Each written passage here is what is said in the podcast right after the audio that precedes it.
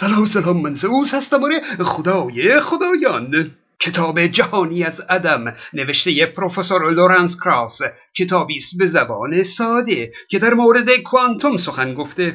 الان من فقط می‌خوام صفحات 165 تا 170 این کتاب ساده رو به زبان خودمونی بگم.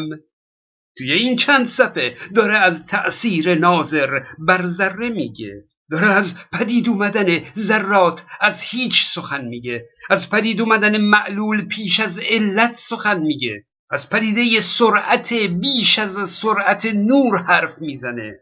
او خیلی چیزای قشنگی میگه. اصلا انگار داره از یک دنیای دیگه حرف می‌زنه. از یک سرزمین عجایب تعریف می‌کنه. خب بریم به سراغ کتاب جهانی از عدم.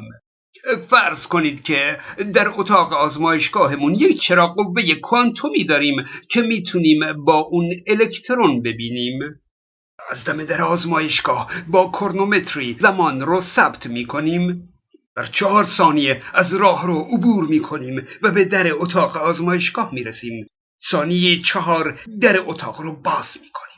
در ثانیه پنج چرا قوه کوانتومی رو روشن می کنیم و لحظه بعد یک الکترون رو در مقابل چراغ قوه مشاهده می کنیم هیجان انگیزه اما این الکترون که لحظه بعد از ثانیه پنج در اتاق آزمایشگاه ما خود نمایی کرد در رأس ثانیه پنج کجا بوده؟ یعنی یه لحظه قبل از مشاهده ما کجا بوده؟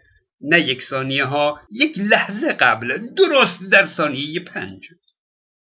خب اصل عدم قطعیت هایزنبرگ میگه وقتی شما در یه لحظه خیلی خیلی کوچیک می‌خواید یک الکترون رو بررسی کنید سرعت الکترون رو نمی‌تونید دقیق تعیین کنید. یعنی سرعت الکترون هر چی می‌تونه باشه حتی سرعتی بیش از سرعت نور. حالا یکی بیاد جواب اون آلبرت رو بده. انیشتن گفته بود که هیچ چیزی نمی‌تونه سریعتر از نور حرکت کنه. اما سرزمین عجایب ما این حرفا حالیش نیست. انیشتن گفته بود که اگه جسمی با سرعت حرکت کنه زمان براش کندتر میشه. و اگه با سرعت نور حرکت کنه زمان اصلا براش نمیگذره. و اگه با سرعت بیش از سرعت نور حرکت کنه به فرض.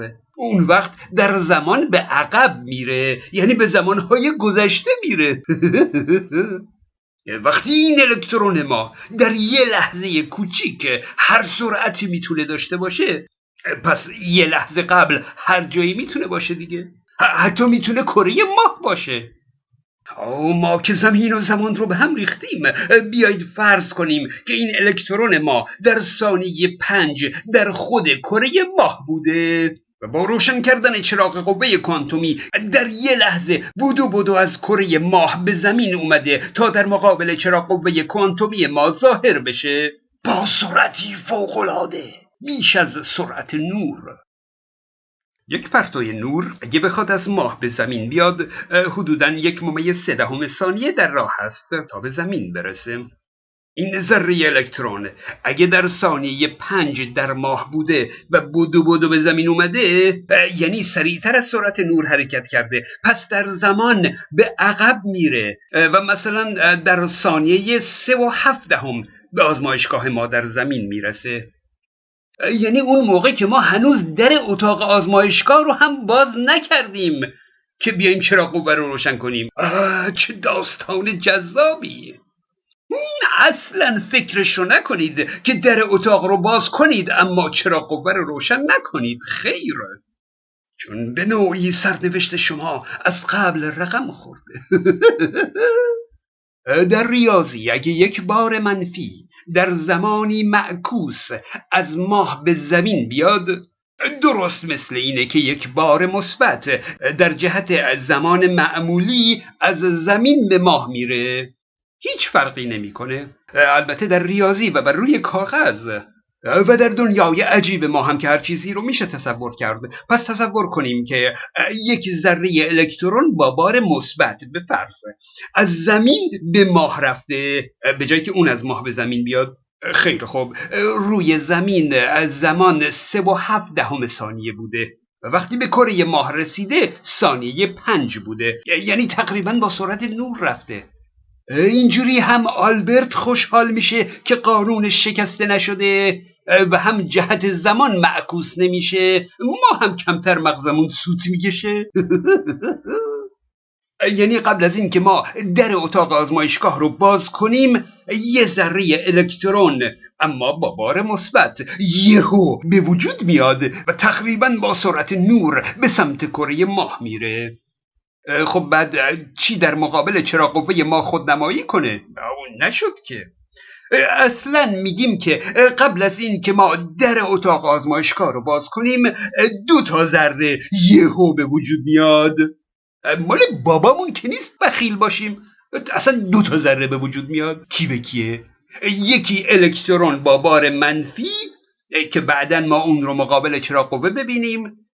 و یکی هم الکترون با بار مثبت که از زمین بره به ماه تا با برخورد با اون الکترون توی ماه جفتشون نیست و نابود بشن تا زمین و زمان به هم نریزه.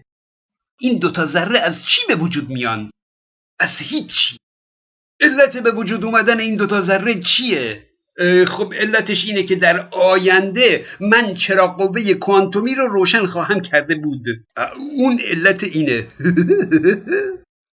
یعنی معلول پیش از علت رخ میده و من ناظر بر این رویداد موثر هستم. سرزمین عجایب ما اینه دیگه.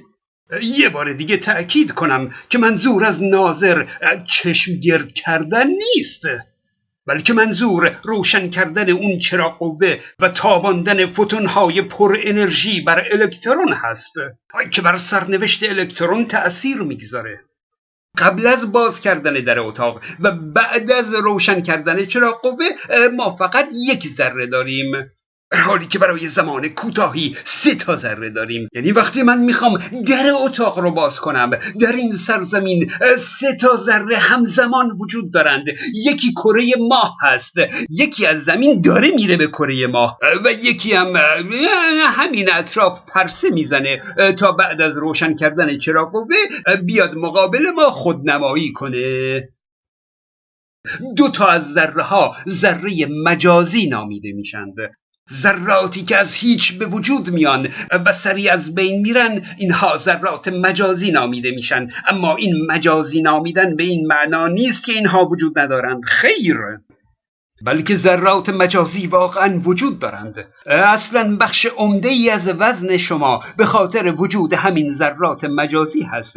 یعنی یک اتم ساده هیدروژن که میگن یه الکترون داره و یه دونه پروتون هیچگاه در عمل به این سادگی پیدا نمیشه. همیشه در فضای اون ذرات مجازی میان و میرند. این ایده از سوی پل دیراک مطرح شد. ما او فکر می‌کرد که الکترون بار مثبت که نداریم پس به جاش پروتون گذاشته اما بعد از او ریچارد فاینمن بود که جرأت کرده بگه الکترون با بار مثبت ذره جدیدی هست که ما در ریاضی کشف کرده ایم و در فیزیک هم مشاهده خواهیم کرد. نام اون رو پوزیترون گذاشتند و اون رو هم مشاهده کردند. امروز عکس برداری های پزشکی توسط دستگاه پتسکن بر اساس ذرات مجازی و برخورد الکترون و پوزیترون کار می‌کنه. این سرزمین عجایب ما بنیان دنیای اطراف ماست. تلاطم عجیب دنیای کوانتوم که در اون پدیده ها زمان ها هیچ ها سرعت ها و همه و همه در هم آمیخته. قابل مقایسه با دنیای ساده که به علاوه یک میشه دو نیست. و اون دنیای عجیب خالق این دنیای ساده ماست. فیسبوک من را فراموش نکنید من زوز هستم.